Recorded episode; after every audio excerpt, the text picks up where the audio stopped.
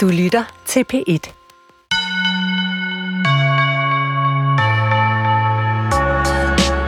Noget af det bedste, der er skrevet på dansk i år, kommer fra forfatteren Sissel Anna Welton Galaho. Hun øh, debuterede med romanen I det hvileløse, og nu er hun tilbage med sin anden udgivelse. Du er min arv. Det er en øh, række lyriske prosatekster, der handler om hendes far, der i 1970'erne flygtede fra militærdiktaturet i Chile og endte i Danmark. Overlevende, men ikke levende. Efter hans død, så skal datteren rydde op i hans lejlighed, og samtidig prøver hun at forstå, hvad han gik igennem, og hvordan hans traumer har sat sig i hende som en slags arv. Og for at forstå farens fortid, må Sissel Anna Welton Garajo gøre ting, hun ikke bryder sig specielt meget om.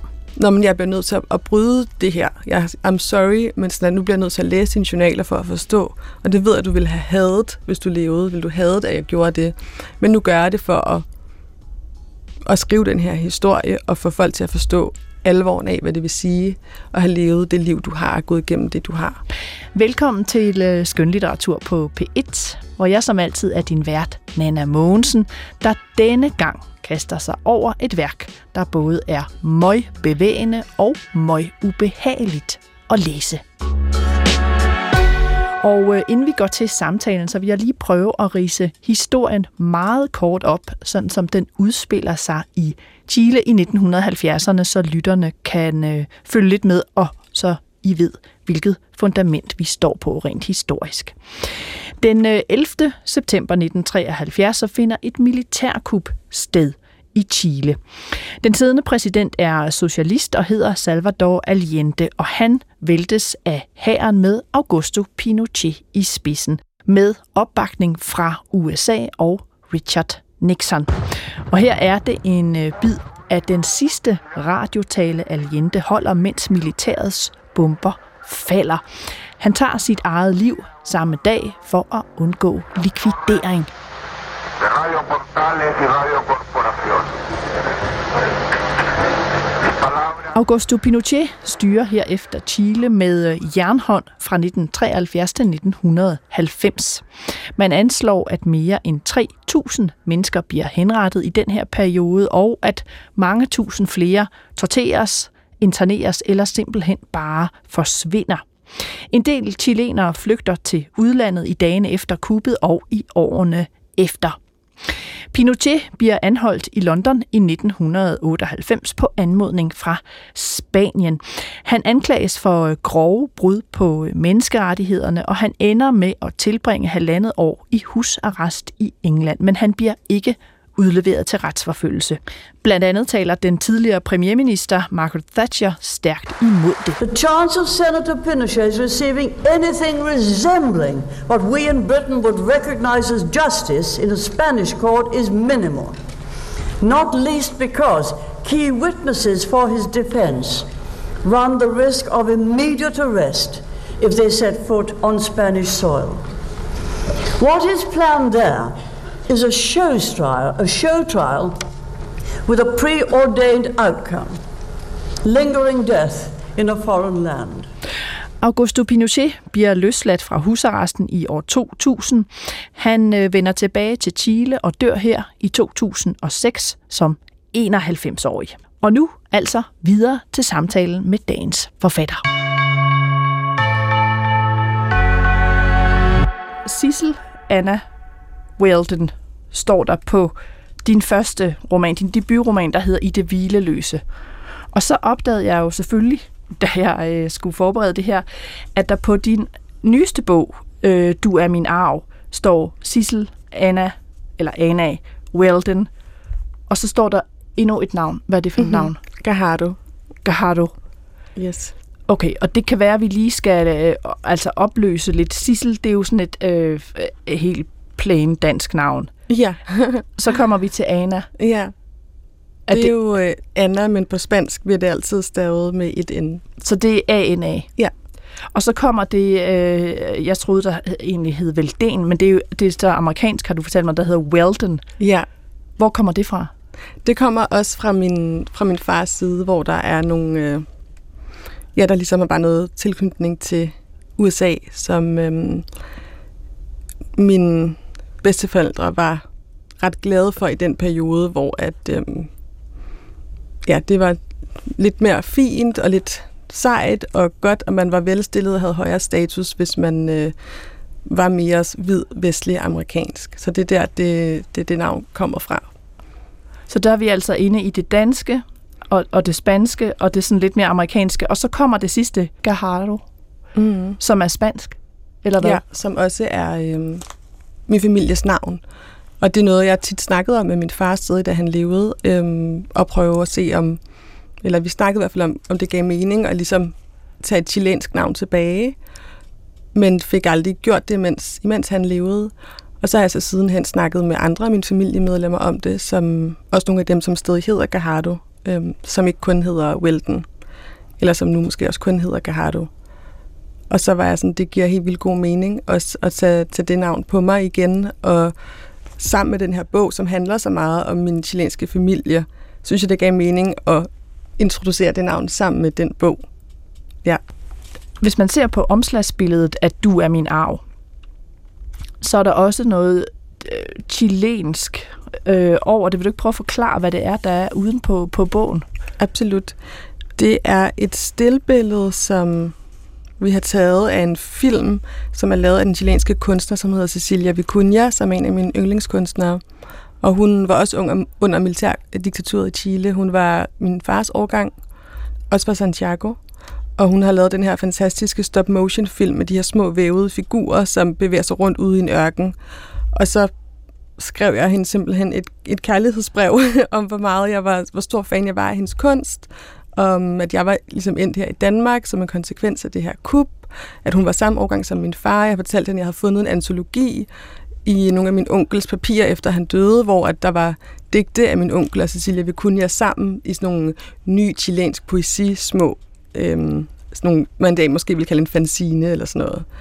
Og så øhm, var hun sådan, tusind tak for dit, dit brev og din historie, og det sætter jeg pris på, så hun sådan, meget gerne bruge det. Og så derfra sagde hun bare, jeg sætter dig i kontakt med mine agenter, og så var der bare seks forskellige agenter på, som så overtog kontakten med Gads forlag om rettigheder.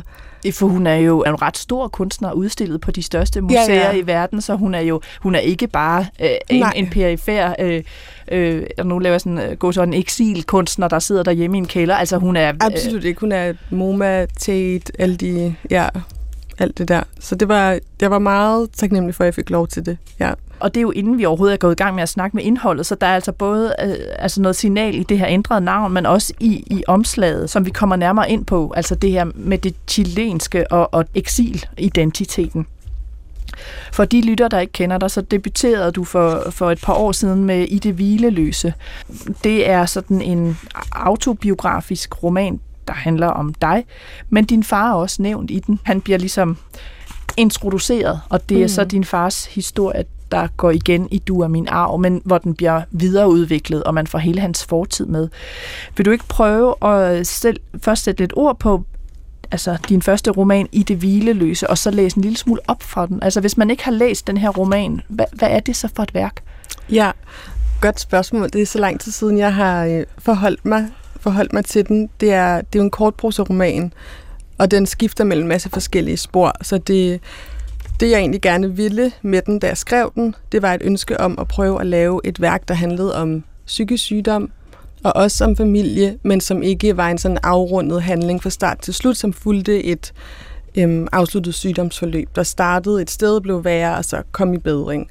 Det var på en måde det, jeg drømte om at forsøge at skrive, fordi det altid var det, jeg selv læste. Fordi jeg selv har, især som yngre, var virkelig glad for øh, i godsøjne psykiatrilitteratur, eller litteratur, der handler om psykisk sygdom. Så det er et forsøg på at lave et værk, der springer i tid og springer i familie, psykiatriske afdelinger, men på en eller anden måde giver en følelse af, at det hele foregår samtidig. Og det hele er bare noget, der vivler op og ned og har forskellige plads og betydning på forskellige tidspunkter i ens liv.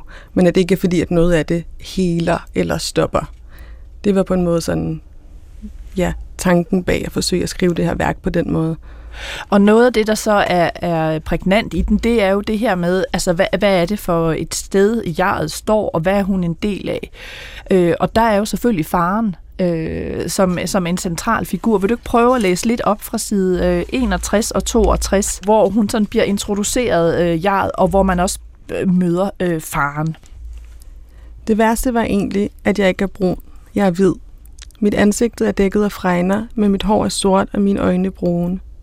Det skrev jeg et romantisk digt om i 5. klasse. Jeg har hår så sort som ravnens fjer, og øjne, der funkler som rav gennem klart vand i vandkanten. De fleste i min omgangskreds var brune, så det var vigtigt, at de så, at min far også var indvandrer, at jeg derfor var halv anden generations indvandrer.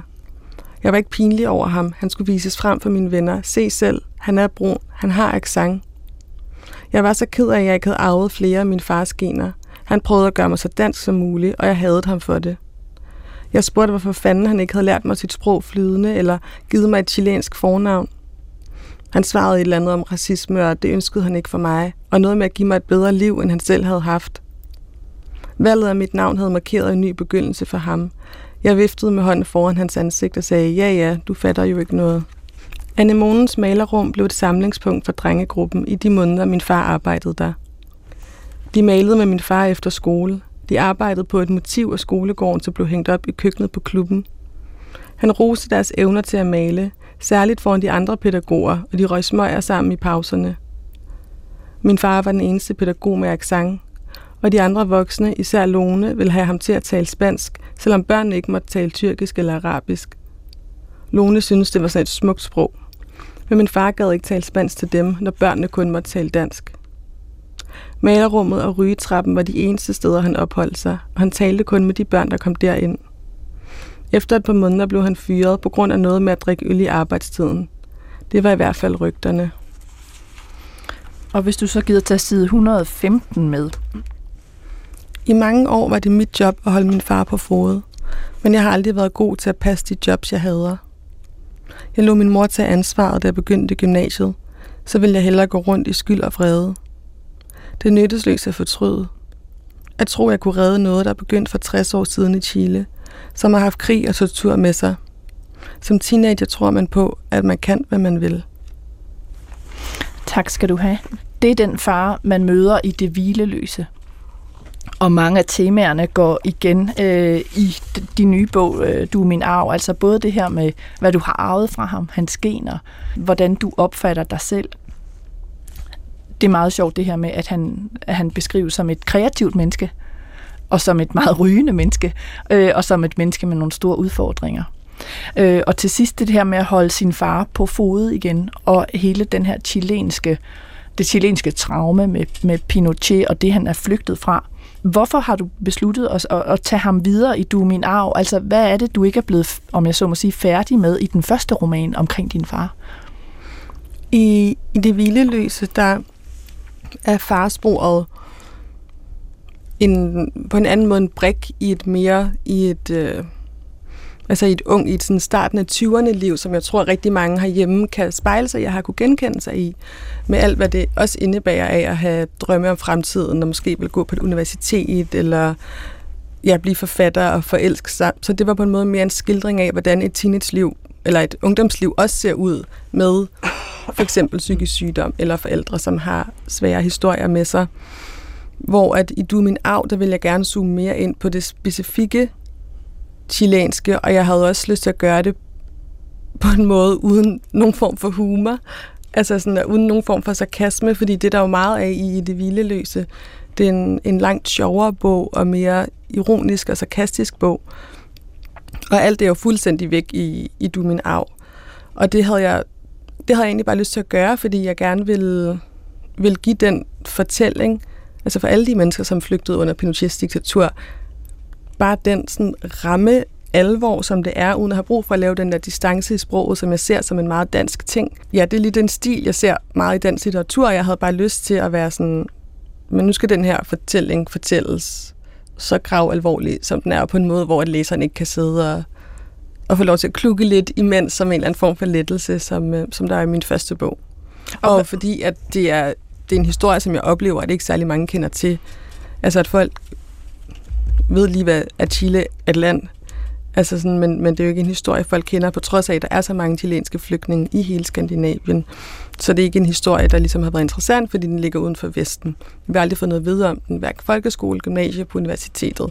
Og det har jeg blevet meget bevidst om, fordi det var noget, min far tit spurgte mig om. Hører I nogensinde noget om Latinamerika? Hører I nogensinde noget om det her? Det var bare, nej, egentlig ikke. Og hvad er det for, at du siger noget med en distance i sproget, eller at der er en, ligesom en dansk måde at håndtere det på? Mm. Altså, hvad er det? Jamen, det er lidt sådan en med, at hvis man har, hvis man har skrevet fem sider, der er lidt for alvorligt, så skal der helst lige komme en eller anden form for comic relief på side 6, øhm, før man på en måde kan være i det. At det, jeg oplever bare, at det, det kan være svært for os danskere at snakke om noget, der er så, så gennemgribende, smertefuldt, fordi at vi jo ikke er et krigstraumatiseret land, så det er ikke, øhm, jeg, jeg oplever ikke, at det er en, en del måske af den sådan, retorik, vi simpelthen har til rådighed. Hvilket jo også i en eller anden forstand giver mening, fordi sådan, det er ikke den historie, Danmark har, har med sig. Vi har været dem, der har været med til at kolonisere andre. Og jeg havde bare lyst til, at, fordi den kan godt irritere mig lidt ironi, selvom jeg også selv har gjort meget brug af den, både i den her og i nogle andre litterære projekter. Så det var også et forsøg på at se sådan for mig selv som forfatter, hvad kommer der frem, hvis jeg ikke må læne mig ind i den? Hvad, hvad står så ligesom tilbage, når det bare sådan er helt nøgent, og læseren på en måde skal blive ved med at, at være i de her tekster? Og det var også noget, jeg snakkede meget med mine redaktører om. Så på et tidspunkt jeg sagde sådan, det er simpelthen for sørgeligt. Altså, sådan det, altså det er næsten sådan for meget af det. Øhm, og jeg fik også en anmeldelse her i, i weekendavisen af Lars Bugdal, hvor han sagde, at hans første kritikpunkt var, at den slet ikke var sjov. Og det var min første bog. Og det synes jeg bare var ret interessant kom frem i den anmeldelse, fordi jeg havde, jeg havde virkelig forudset det. At det ville være noget, som nogen kunne anfægte, fordi det ikke nødvendigvis er særlig rart at opholde sig i. Men hvad har du så gjort for dig, og vi skal nok lige også vende tilbage til, hvad det din far har oplevet, og hvad det han, han kommer af. Men hvordan har du så selv kunne være i det som forfatter, fordi du har ret i, at som læser er den hård at være i, altså mm. du er min arv, fordi der ikke er de her små hellepladser øh, med humor eller noget andet, man er i den der smerte meget hele tiden. Vi skal nok også høre noget oplæst fra den. Men hvordan har du kunne være i det som forfatter, når du heller ikke selv har, har haft nogle steder at stå andet end i det alvorlige? Mm. Jeg har været nødt til at gå til det som et, også en form for et, et form for historisk projekt, som jeg skulle øh, lære mere om. Og det har, tror jeg har været en stor hjælp i forhold til at kunne gøre det. Øh, det er blandet med en masse dissociering, imens jeg har skrevet simpelthen for ligesom at kunne være i det, men jeg har skulle lave rigtig meget research på Chile. Og det har været en, det har været en hjælp i forhold til ikke at sådan, jeg bukke helt under for alt det sørgelige, og ligesom kunne gå til det på den måde, og være sådan, der er også nogle ting, jeg skal forstå. Der er en masse politik og en masse historie, jeg skal forstå, hvordan det hænger sammen, som jeg egentlig ikke vidste, eller som jeg vidste bider af, eller som jeg har fået, fået fortalt, men nu skal jeg prøve at anskue det på en anden måde, eller i hvert fald ud fra den måde, som historiebøgerne fortæller mig, og hvordan griber jeg det an over for det, som min familie har fortalt mig, og så ligesom prøve at sætte det sammen. Så der har ligesom været noget, jeg har kunne tage fat i, som har virket sådan lidt graveragtigt, som jeg tror har været en hjælp i forhold til ikke at sådan blive overvældet konstant af det sådan, den følelsesmæssige smerte. Øhm, men det er også derfor, at den har taget, altså jeg begyndte at skrive den for, altså før jeg begyndte at skrive i de hvileløse, og et af digtene der med er 10 år gammelt, så det har også bare taget mange år at få den færdig. Jeg har aldrig været i en form i nogen sådan øh, proces, hvor teksterne bare væltede ud. Det, det sådan har det slet ikke været. Det har nærmest været at skrive en tekst, og så har der kunne gå to måneder at skrive en til. Og hvis du for lytterne skal forklare, øh, og det bliver også klart i bogen, men øh, hvad det er, din far øh, kommer af i Chile, og hvad det er, han har oplevet. Altså man, man får lidt en fornemmelse af det, du har læst op fra i de hvileløse, men hvad er hans historie? Det er, at han var chilener og flygtede fra militærdiktaturet, som brød ud 11. september i 1973, og jeg måtte forlade sit land sammen med sin, eller ikke sammen med, hans søskende skulle også, øh, men, men de endte hver sit sted i verden, og øh, i den forbindelse har været fængslet og været tortureret og været i koncentrationslejre og miste en masse venner. Altså, altså skrækkelige ting. Og så til sidst ende her i Danmark og prøve at komme på fod igen med alt det her i bagagen i et, i et land som Danmark, som ikke rigtig vidste, hvad fanden man stillede op med mennesker, der kom og var så, så smadret af, af krig. Jeg synes, vi skal prøve at høre begyndelsen fra Du er min arv, fordi der står man faktisk, eller og du står, eller det talende jeg står, og der er faren død. Mm. Så det, altså, din bog starter faktisk med farens død. Ja. Lavando un hilo enredado, lavando un hilo enredado en una falsa cascada, me lingulauen. Jeg løfter dit ene øjenlåg. Øjet er stadig grønt. Dit sorte hår er så blødt, jeg skjuler mine fingre i det. Mine hænder hviler på dit ansigt. Kroppen er vasket og ren. Du er født ved ørkenen, vokset op med sandkorn og kover i blodet. Huden under dine fødder er hærdet af at gå i bjergene. Jeg klipper en hårlok af, putter den i lommen. Senere foran spejlet på dit badeværelse. Jeg holder lokken op til ansigtet. Den går næsten i et med mit eget hår. Kun sølvstænkene afslører, at vi ikke er samme alder. Det er ikke svært at se, at jeg er din datter. Jeg ligner dig mere nu, hvor du ikke er her længere. Mine øjenvipper er identiske med dine. Jeg strøg dem i kapellet. Stive og sorte. De pegede også nedad, før du døde. Da du stadig kunne se lige frem. De havde beskyttet øjnene for ørkenens sandkorn. Nogle gange kan jeg ane konturerne af mine egne øjenvipper, så nedadvendte, at de generer mit udsyn. Min oldemors øjenvipper. De indfødtes øjenvipper. Jeg har taget dem med mig ind i mit hvide liv. Vi skal dele som pladsen i mit ansigt nu. Solen viste sig ikke den dag. Den sidste dag i januar. Du tog ikke telefonen. Ingen ville sige noget om, hvordan du så ud, da de fandt dig. Kun at der lå en seddel på dit sofabord med skriften vendt ud mod hoveddøren. En seddel til den, som fandt dig først. Jeg vil ønske, det var mig, at jeg havde set dig ligge kold på stuegulvet. Jeg lyttede ikke til, hvad politiet sagde, da de ringede på min dør. Jeg hørte ikke efter. Jeg forestillede mig, at det bare var endnu en af de perioder, hvor du var nødt til at ligge i sengen i dagvis. At det var derfor, du ikke svarede. Hvorfor tog jeg ikke selv forbi dig? Jeg burde have set dit lig. Jeg ville have lagt mig hen over det. Sovet ved siden af dig, til stanken blev for voldsom. Indånd den alligevel. Kast op. Få det sidste med fra din krop. Mærke din kolde hud mod min kind. Bed om en forklaring.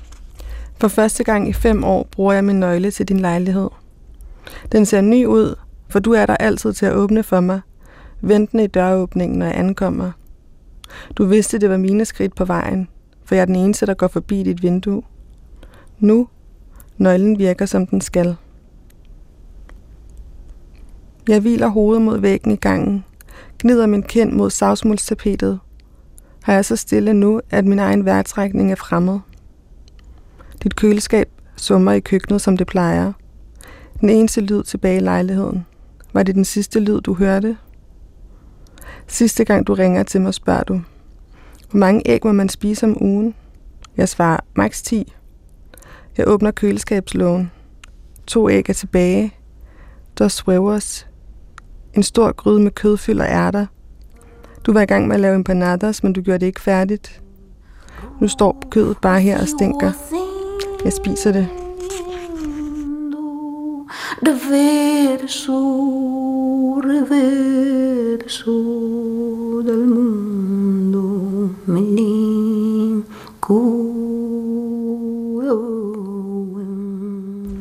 Din lejlighed. To værelser, væg til væg gulvtæpper, tildækkede vinduer. Jeg kan fæstne dig på den grønne sofa, siddende med spredte ben, din urolige krop. Du rokker frem og tilbage i en konstant gentagelse. Et blåligt skær i ansigtet fra fjernsynet. TV-avisen reflekterede i dine grønne øjne. En brun lænestol, sofabordet i lystræ for storskrald, tildækket af tegninger, flasker og askebæger. Dine malerier fra gulv til loft af mennesker i snor, hoveder på spyd i guldrammer. Al den død, du bærer i dig. Du har malet dine minder på væggene. Planter i vinduet, så lyset ikke kommer ind. En mur af røde chilier, avocadoer, ørkenblomster. Dit gule sengetøj, ferskerne i skåle. Du fylder altid de skåle op, når jeg kommer på besøg. Aske på gulvet, dit tøj i rodet bunker.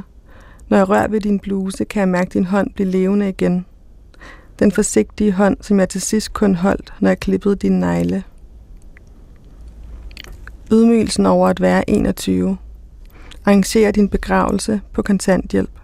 Jeg skulle vælge de billigste blomster. Gem dig og kulta det. Vi hiver mig ud af sengen, kravl ned under den. Jeg er så lille, at jeg sagtens kan være der. Dernede med støvet. Jeg ved ikke, hvad vi gemmer os for. Kan du høre dem, Atta? visker du. Kan jeg? Jo, der er vist nok skridt ude i opgangen. Du sidder bag døren, øret trykket op mod den. Far, hvem gemmer vi os for? visker jeg. Shh, shh. Sådan vækkede du mig en gang imellem. Der er en første tortur. Jeg husker dig sige, at alle kan se dig gennem vinduerne. At jeg skal vande planterne. Husk at skifte mulden, så de kan vokse til. Fyld ruderne ud. Men så kan de også se gennem bladene. De kan se gennem lanerne, som du beder mig hænge for vinduerne. Og jeg kan mærke, hvordan de overtager dig. Dem, der er flyttet ind i dit hoved. Lavando un hilo enredado, lavando un hilo enredado en una falsa cascada, me lingulawen, entrando en la niebla, entrando en la niebla, bebían, bebían las gotas cargadas.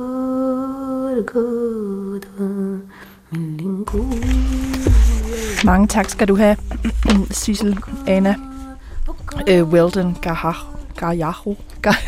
Gaharo. Gaharo. ja, du må undskylde mit dårlige spansk. Jeg, Det gør ikke noget. jeg, jeg, øh, jeg var meget berørt, da jeg læste den, og øh, jeg havde lyst til, at lytterne skulle have øh, et længere stykke fra den, så de mm. også får den samme oplevelse af at være i det konstant ubehagelige, men også Ja. være i det univers, du øh, tegner op, som er din fars, eller var din fars, og jo også var dit i en periode. I boede sammen simpelthen, mm. ikke? Mm. I perioder, ja. I perioder. Mm. Øhm, det, der står, når man øh, læser bogen tilbage som et, et meget sådan, stort spørgsmål, det er jo, øh, om traumer kan arves. Altså, hvad det gør, ikke bare ved din far, det han oplever, men hvad, også hvad det gør ved dig, ved jeget i bogen. Hvordan ser du på det? Jeg tror, at jeg for det første er et sted, hvor at jeg ikke er færdig med at finde ud af, hvordan jeg ser på det. Øhm, det er stadig meget plastisk for mig, fordi det er sådan en gennemgribende undersøgelse i mit liv, som har pågået i mange år, og som jeg tror, jeg bliver ved med at gøre det. Men, men lige nu er jeg et sted, hvor jeg meget tror på, at traumerne går i arv.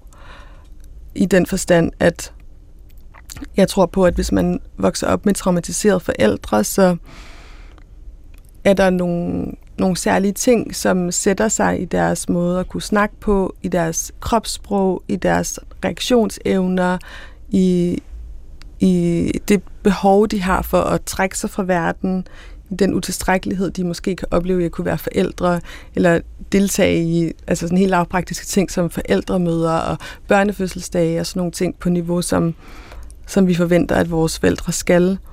Jeg tror, at der ligesom er en øh, sådan tilbagetrykkethed og en ængstelighed og en skyhed, som man vokser op med som barn, som man kommer til at tage på sig. Så jeg tror rigtig meget på, at der er en, en ængstelighed og en utryghed omkring verden, som vi tager med os i, i en eller anden grad. Og så øh, ved jeg fra mig selv, at jeg er en person, som lider af rigtig mange mareridt og sådan meget voldsomme grafiske mareridt, og det kender jeg mange, som også er børn af flygtninge, der gør. Og det er jo spændende at snakke om, om det på en eller anden måde er, er arvet. Det, det er sådan noget, jeg ikke ved endnu, men det, det er også noget, jeg tænker helt bestemt er muligt, fordi der er også noget med at ikke at have tilgang til sine forældres historie, som, som mange børn jo har, eller mange børn kan bare stille deres forældre nogle spørgsmål om deres liv, eller hvor de voksede op, eller hvor boede de egentlig. Og det, det er bare ikke alle, der kan det på samme måde, når man har forældre, som er, er dybt traumatiseret, og som man, når man når en vis alder, går det op for en, gud, den her forældre kommer faktisk fra noget helt andet. Eller sådan, det er som om, det er sådan en, øh, det er sådan et tidspunkt i ens liv, man vågner op, og sådan, når min far er ikke dansker, han er ikke dansk, nu er det så tydeligt, nu kan jeg pludselig se, hvordan han øh, står så uden for det her samfund, som alle mine, øh, eller mine venners forældre ikke gør, eller der er ligesom en eller anden form for sådan opvågning. Og der tror jeg, man begynder at forstå, hvor meget man også selv har taget det, har taget det på sig. Og hvor meget sådan stillhed der er omkring ens egen historie. Det var også det, den her bog er et forsøg på. Den er et forsøg på sådan at stykke min egen familiehistorie sammen og forstå nogle ting, som jeg ikke bare har kunne snakke med min far om. Men hvordan har han udtrykt sin historie? Fordi der er jo både det, han, øh, han siger til dig, men der er jo også de handlinger, ligesom han, han hiver dig ud af sengen, som vi får beskrevet her, fordi han tror, at der ligesom er nogen. Og så er der jo de her store malerier, der er overalt i lejligheden. Så hvordan har du kunne stykke hans historie sammen til den her bog? Det har været en, en kombination af, af mange ting, og det har været helt vildt svært, og også helt vildt... Øh, både sådan med ærefrygt og skræmmende overhovedet forsøge at gøre, fordi det er også det, der er med den her historie, det er, at det ikke, altså i det hvileløse, der er det meget mere sådan min egen personlige historie, men snart når jeg går ind i det her med Chile, så er det mere et helt lands historie, og det er et helt lands sorg. Så det har også været helt vildt svært at forsøge at skrive om en historie, som jeg jo ikke selv har levet, fordi at jeg er jo født her, og jeg har jo ikke, jeg er jo ikke flygtet, eller sådan, jeg har jo ikke oplevet de der traumer. Så det har også været meget kompliceret at forsøge at gøre, og overhovedet føle, om jeg havde retten til, til at kunne gøre det. Og det er også derfor, at jeg ligesom skriver sætningen i bogen, du må undskylde, hvis jeg lyver, som en, ja, et form for disclaimer omkring, hvor svært det er at stykke en familiehistorie frem, eller sammen igen. Øhm, så den er ligesom, den er jo brygget af ja, samtaler, jeg har haft med min far, men som, som barn. Øhm, breve, e-mails, historiske fakta, øhm, film om Chile, samtaler nu her som voksen med min familie i Chile, som stadig bor der, dem som, som stadig lever, øhm, journaluddrag, minder, som jeg må stole på er minder, men som jeg også skal blive i tvivl om, er ting, jeg har opdigtet eller drømt, fordi det hele flyder så meget sammen, og det altid har været sådan, samtalen om Chile har aldrig været øh, flydende, den har aldrig været lang, den har, den har været i måske stille et spørgsmål, og så stoppe, eller øh, min far der lige sagde en reference til et eller andet, der mindede ham om Chile, og så, du ved, det var ikke en åben samtale, det var noget, der sådan kunne slippe ud af sprækkerne øh, i dagligdagslivet gennem årene, og det er jo ikke meget, man så får på den måde, så det har været en blanding af det, og så sådan mere som voksen også begyndt at tænke over, hvad er det så, jeg egentlig gerne vil vide og turde stille spørgsmålene til den familie, jeg har tilbage i Chile, som jeg er meget heldig, at jeg har. Men er det derfor, der også er nogle spanske gloser ind imellem? Altså det spanske trænger ligesom igennem en gang imellem i forhold mm. til det danske? Der er flere grunde til, at jeg har valgt at tage det spanske med. Øhm, jeg synes for det første, at det øhm, kan jeg godt lide at skrive litteratur, hvor der ligesom er noget, jeg jo godt ved, at alle ikke har adgang til når de læser det. Så det både er den her med sådan, det er lidt en, en gave til dem, der forstår det på en måde. Til, til sådan dem, som jeg jo håber, der kan relatere til den her historie. At det sådan lidt er en gave til dem, noget særligt til dem, som ikke alle læsere forstår. Men det handler også i lige så høj grad om at give, altså på en måde, sætningerne, hvis, jeg, hvis de kun stod på dansk, så ville de ikke for mig lige så, i lige så høj grad afspejle min fars stemme. Og jeg havde lyst til, at hans stemme skulle decideret få en plads. Fordi han har boet i det her land og været ekstremt undertrykt, og ingen har ville lytte til ham. Øhm, fordi at han har været så fremmed, han har haft accent, han er blevet gjort grin med, grinet af hele tiden, svært ved at få arbejde, alle de her ting på grund af en accent.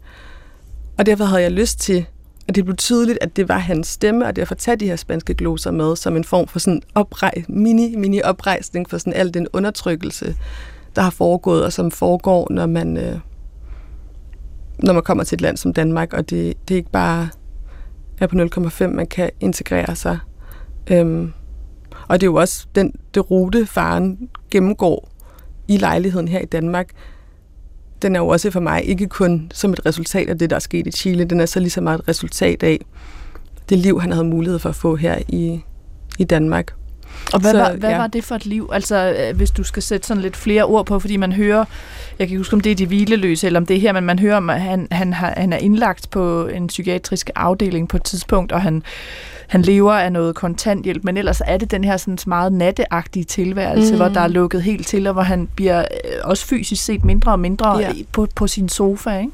Ja, Jamen, det er jo et liv, hvor at, øhm, det her danske samfund ikke har kunne rumme de traumer, og hvor at man på det tidspunkt har troet, at det rigtige var at måske kaste folk ud i fuldtidsarbejde på 0,5, øh, selvom at han ikke kunne sproget endnu, og insistere, insistere, insistere på arbejdsprøvning gennem årtier, nægte førtidspension, ikke kunne give nogen form for specialiseret behandling til, øhm, til torturoverlevere. Det er kun Dignity, der findes, der ligesom har den specialisering.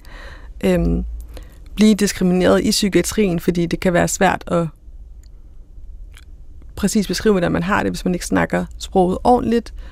Øhm, ja, blive set ned på, fordi at man bare skal være taknemmelig. Altså der er meget den her med, når man kommer til Danmark, så skal man bare være taknemmelig for, at nu er man her, og nu er man tryg. Hvilket jo ikke giver nogen mening, og det hænger jo slet ikke sammen med, hvordan det er for de mennesker, der kommer hertil. Og, så, og det bliver jo et meget isoleret liv, og et svært liv at leve, og det bliver svært at få arbejde og få venner, og samtidig ligesom have et miljø af chilenere, som, som vi havde, da jeg også var barn, og på en måde bare sådan se hele det fællesskab falde fra hinanden med årene, fordi at traumerne er så store, at sådan det, der så bliver mulighederne for mange, det er jo at drikke for eksempel, eller nogle har valgt, har valgt at rejse tilbage, dem der har kunnet det. Øhm.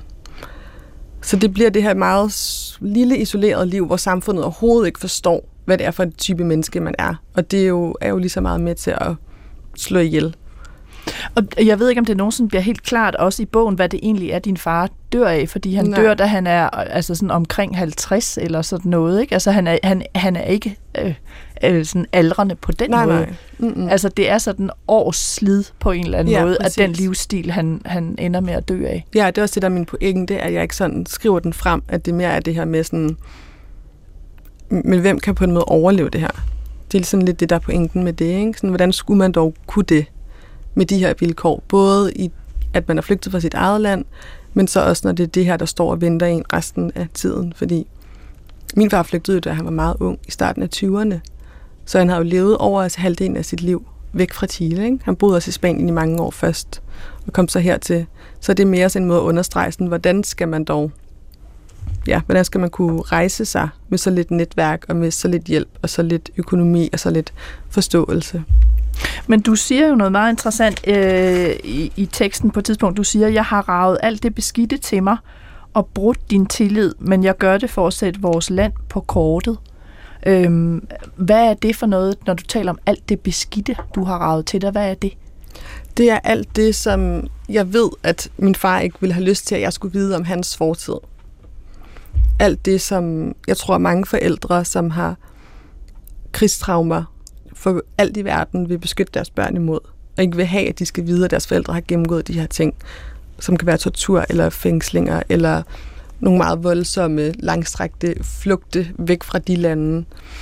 Og det er også det, jeg mener med, at der kan komme meget stillhed med, når man er barn af en flygtning, fordi at der er så meget, forældrene må holde inde.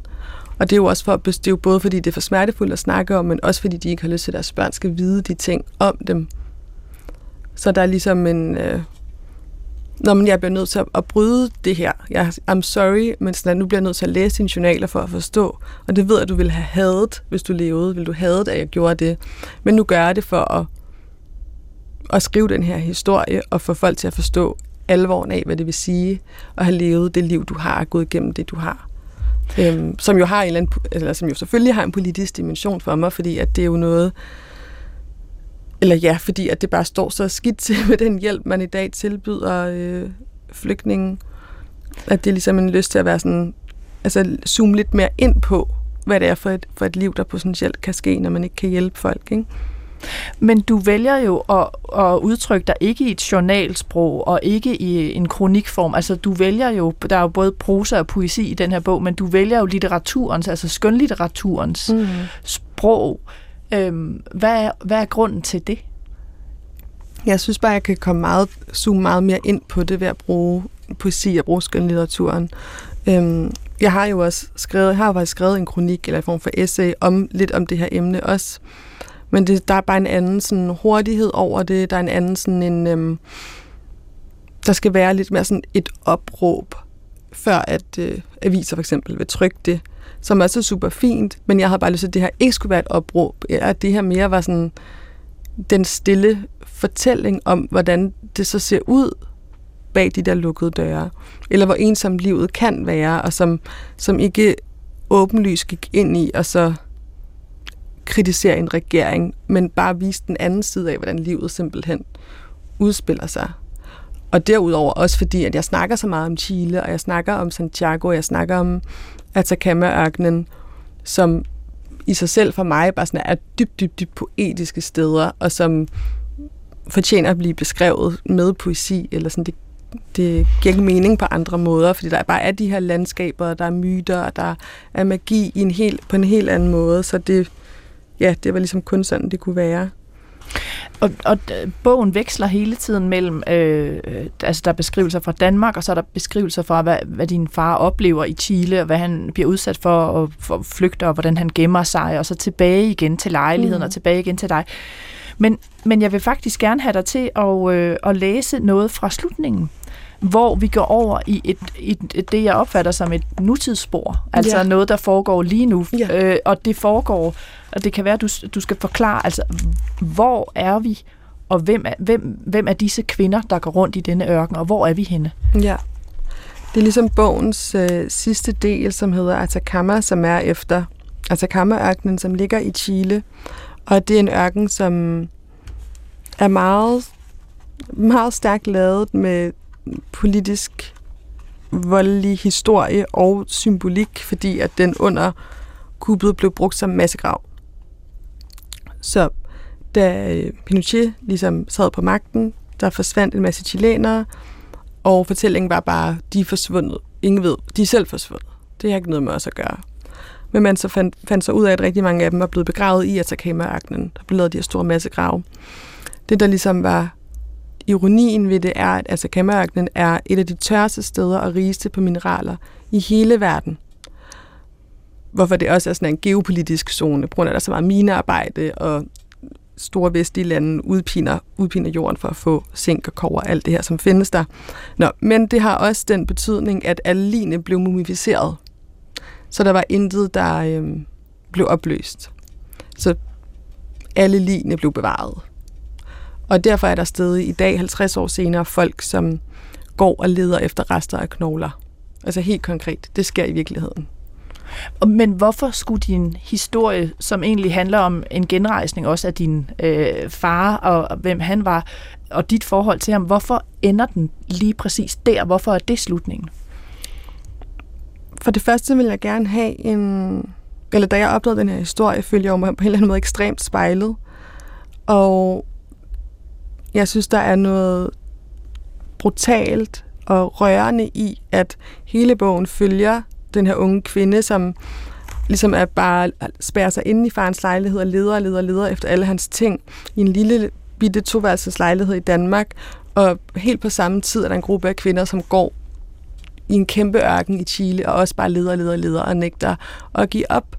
Det synes jeg virkelig sådan, for mig var det bare sådan en spejling af det her med, hvor stærke de her traumer er, og hvordan de fortsætter og 10 efter 10 efter 10, at det virkelig er sådan, jeg føler mig meget bekræftet i, at det var meningsfuldt overhovedet at skrive den her historie, at det ikke er noget, man bare kan komme videre fra, men at det er så essentielt at få en eller anden form for forståelse og forløsning for overhovedet at kunne, at kunne leve sit liv, altså fordi at historien også er så i hvert fald i lejligheden, er så indesluttet, og jeg er så alene, og så, så ensom i den her søgen, så synes jeg, der bare var et eller andet smukt ved at tænke på, at øhm, samtidig så er hun, og så er jeg en, en del af det her kvindefællesskab, som foregår i Chile med de her kvinder, som er i 70'erne. Øhm, vil, du, ja. vil du simpelthen ikke øh, slutte øh, vores samtale af med at læse, øh, og jeg vil faktisk gerne have dig til at læse hele, øh, hele den sidste del? Okay. Altså, øh, der hedder Atacama. Mm-hmm. I Atacama-ørkenen går en gruppe af kvinder på jagt efter fortiden. 50 år efter Pinochets militærkup. I jeans, gummisko og solhatte vender de ørkenen på vrangen. Alle de gamle massegrave skal tømmes. Fem foroverbøjet kvindekroppe. Fem rygge i buer. Ørkenen er en planet af sand, der er så meget skønhed, at det er en vold mod fortiden. Sammenfaldende mure står som beviser på fængselslejrene. Himlen bøjer sig over kvinderne som en kuppel. Mælkevejen afslører sig selv om natten. så klar, at man kan se stjernernes skygger på jorden. Kometer skyder over himlen, efterlader en hale og ar i mørket. Kvinderne sidder med knæene i sandet, skulderbladene og armene i gentagende bevægelser i forsøget på at forvandle hver dag til den dag, de finder resterne af en knogle, eller måske en genstand, der har tilhørt en af dem, de mistede. Atacama-ørkenen er jordens tørreste ørken, den rigeste ørken på kover og salpeter. Fortiden er mere tilgængelig her end noget andet sted på jorden. Alle lig mumificeres her. Mineralerne sætter processen i gang. Intet nedbrydes. De mineralske lag omslutter kroppene. Beviserne ligger der. Altså, Atacama-ørkenen er en masse grav. Det er et faktum. Himlen over Atacama er gennemsigtig. Universets oprindelse er inden for rækkevidde. Det er derfor, staten har bygget sine observatorier her. For en astronom er den eneste vigtige tid den fjerne fortid. Side om side med kvinderne arbejder astronomerne i ørkenen hver dag. Observatoriet Alma med sine 10 meter høje teleskoper som hvide sole. Milliarder af år tager det for de ældste stjerners lys at nå jorden. Teleskopernes glaskubler er gigantiske øjne vendt mod galaksen.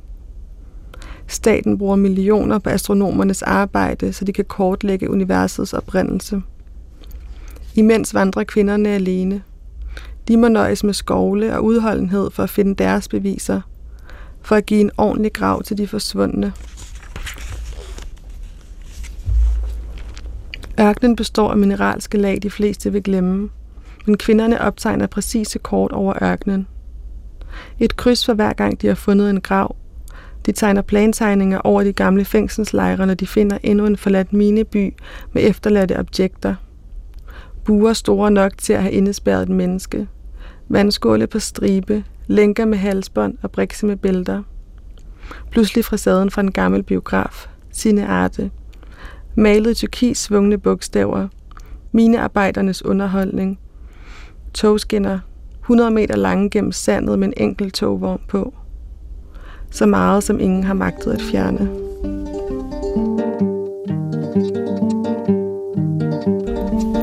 Frokostpausen varer 25 minutter. Kvinderne har brød, vand, frugt, ris og bønner i små bøtter med sig i taskerne, som de deler mellem sig. Men deres brune øjne holder konstant øje med alt, der lyser op i sandet. Hvor teleskopet, der kan finde selv de ældste knogler – de mindste skår fra en kæbe. Selv i pauserne leder de. De lader sandet løbe gennem den si, de har med sig. Aprikoser går på runde. De tæller i kor. Uno, dos, tres, cuatro, cinco. Gud giver styrke. Kvinderne er kommet regelmæssigt i ørkenen de sidste 50 år. Nogle steder er jorden næsten rød, nogle steder lyserød, en leder efter sin storebror, der forsvandt under solen efter to år som fange i en af de gamle minebyer. Huden på hendes skuldre er begyndt at falde af. Mellem to fingre trækker hun de gennemsigtige skæl af sin krop. Solen er den skyldige. Comuna serpiente, som en slange skæl. Knoglen fra en fod lyser op som et dybhavsdyr. Den ene kvinde gnider sandkorn ud af øjnene for at se ordentligt beskytter øjnene fra solen ved at se gennem røgfarvet glas. Rester fra teleskoperne. Hun tager foden i lommen, sover med den i en uge. Knoglerne bider sig fast under kvindernes fødder, borer sig ind i den tynde hud som hvide tæer. De flår dem ud, tager dem med hjem til samlingen, lægger dem forsigtigt i tasken. Knoglerne rasler mod hinanden, når de går. Et hvidt spyd bruger sig ind i lænden på den ene kvinde. Hun forsøgte at tage et hvil i skyggen af en sten, der noget stak. Hun trækker den spidse genstand ud bag ryggen. Ven! Hun råber efter de andre kvinder, der løber imod hende. Et afbrækket kranje. Der er et hul over øjenhulerne. De græder sammen. Skudhullet. Hvor fingrene kan glide igennem. Kraniet en beholder for hemmeligheder. De visker ned i hullet. Til Kiero. Hvem af deres elskede fik en pistol for panden? En af kvinderne løfter det halve kranie op, ser ud på ørkenen gennem hullet. En tunnel af sand, som ingen andre end dem tør gå igennem. Et knæ, en hånd, en genkendelig form. En søanemone eller en fli af en meteor. De vidste ikke, at mennesket var bygget af de former.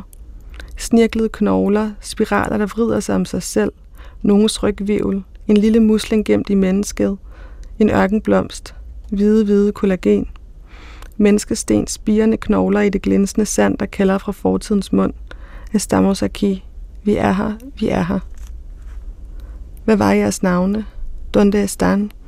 Hvad leder kvinderne overhovedet efter? Det riser årstal ind i tilfældige sten, i tilfældige knogler. Med glasrester fra teleskoperne laver de våben. De riser navne ind på hver en krop, der bliver identificeret. De riser tal ind. 1000, 10.000, måske 100.000 navne igen, før de kan gå hjem.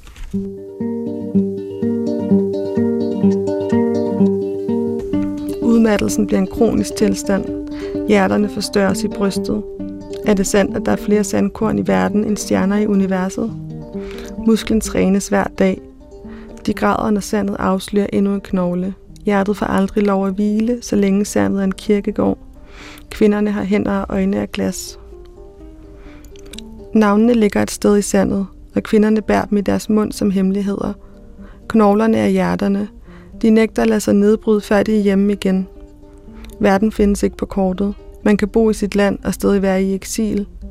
Man kan ikke kalde på knogler, men man kan give kærlighed og omsorg til dem, man finder. Kvinderne kan stå på stedet, hvor en elsket engang havde håb, og kysse en fli af en ven med læber af sand. Når skeletterne er knust i så mange stykker, kan man i det mindste sætte dem sammen på ny.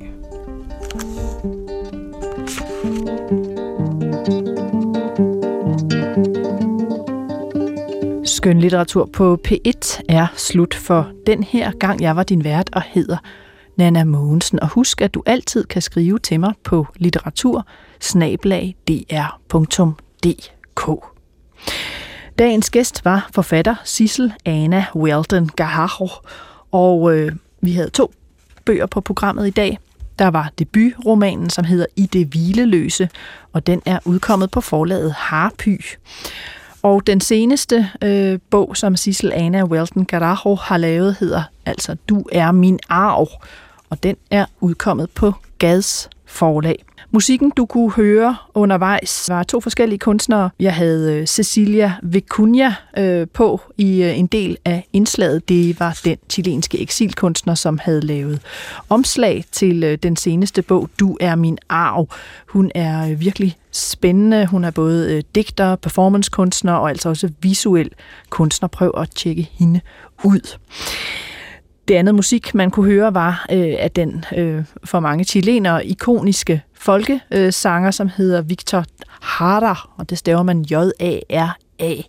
Han var også øh, teatermand og sådan politisk øh, aktivist, og øh, han blev slået ihjel under øh, det her statskup i øh, 73, øh, ganske få dage efter kuppet. Det var noget af hans musik, vi også hørte. Og det er også den musik, vi øh, slutter hele udsendelsen af med, altså øh, et nummer af Victor Harder. Men øh, inden vi når så langt, så øh, kunne jeg også godt tænke mig at øh, spille en bid af en øh, tv-udsendelse, jeg fandt fra 1998, og den er faktisk optaget ganske kort tid efter Pinochet blev anholdt i London, og her møder man en eksilchilener, som øh, flygtede med sin mand til Danmark i 1974. Og øh, grunden til, at vi skal høre det her klip, det er jo både fordi, at øh, det er sådan rent historisk er interessant, at det øh, er optaget så kort tid efter Pinochets anholdelse, men det er også fordi, at den kvinde øh, jo er samme generation, som forfatterens far var i dag, altså Cecil Anna Weldon Garajos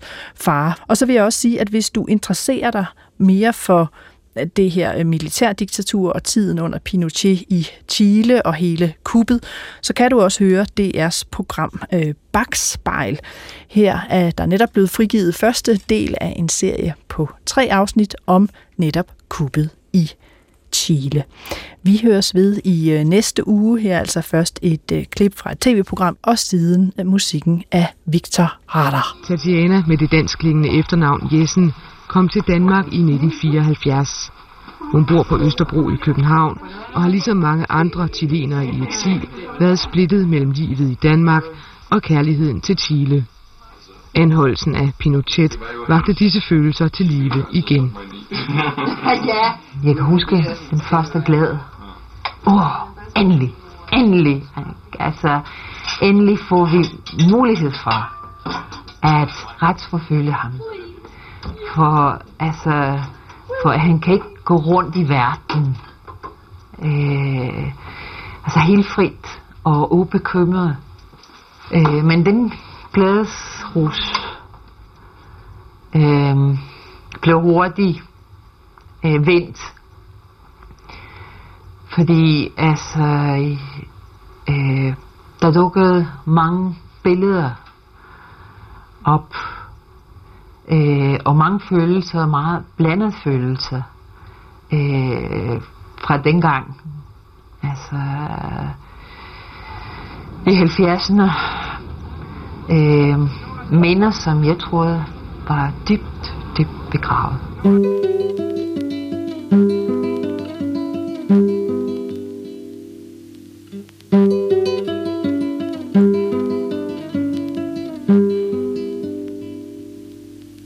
Te recuerdo, Amanda, la calle mojada, corriendo a la fábrica donde trabajaba Manuel. La sonrisa ancha, la lluvia en el pelo, no importaba nada, ibas a encontrarte con él, con él, con él, con él, con él son cinco minutos. La vida es eterna en cinco minutos. Suena la sirena de vuelta al trabajo y tú caminando lo iluminas todo. Los cinco minutos te hacen florecer.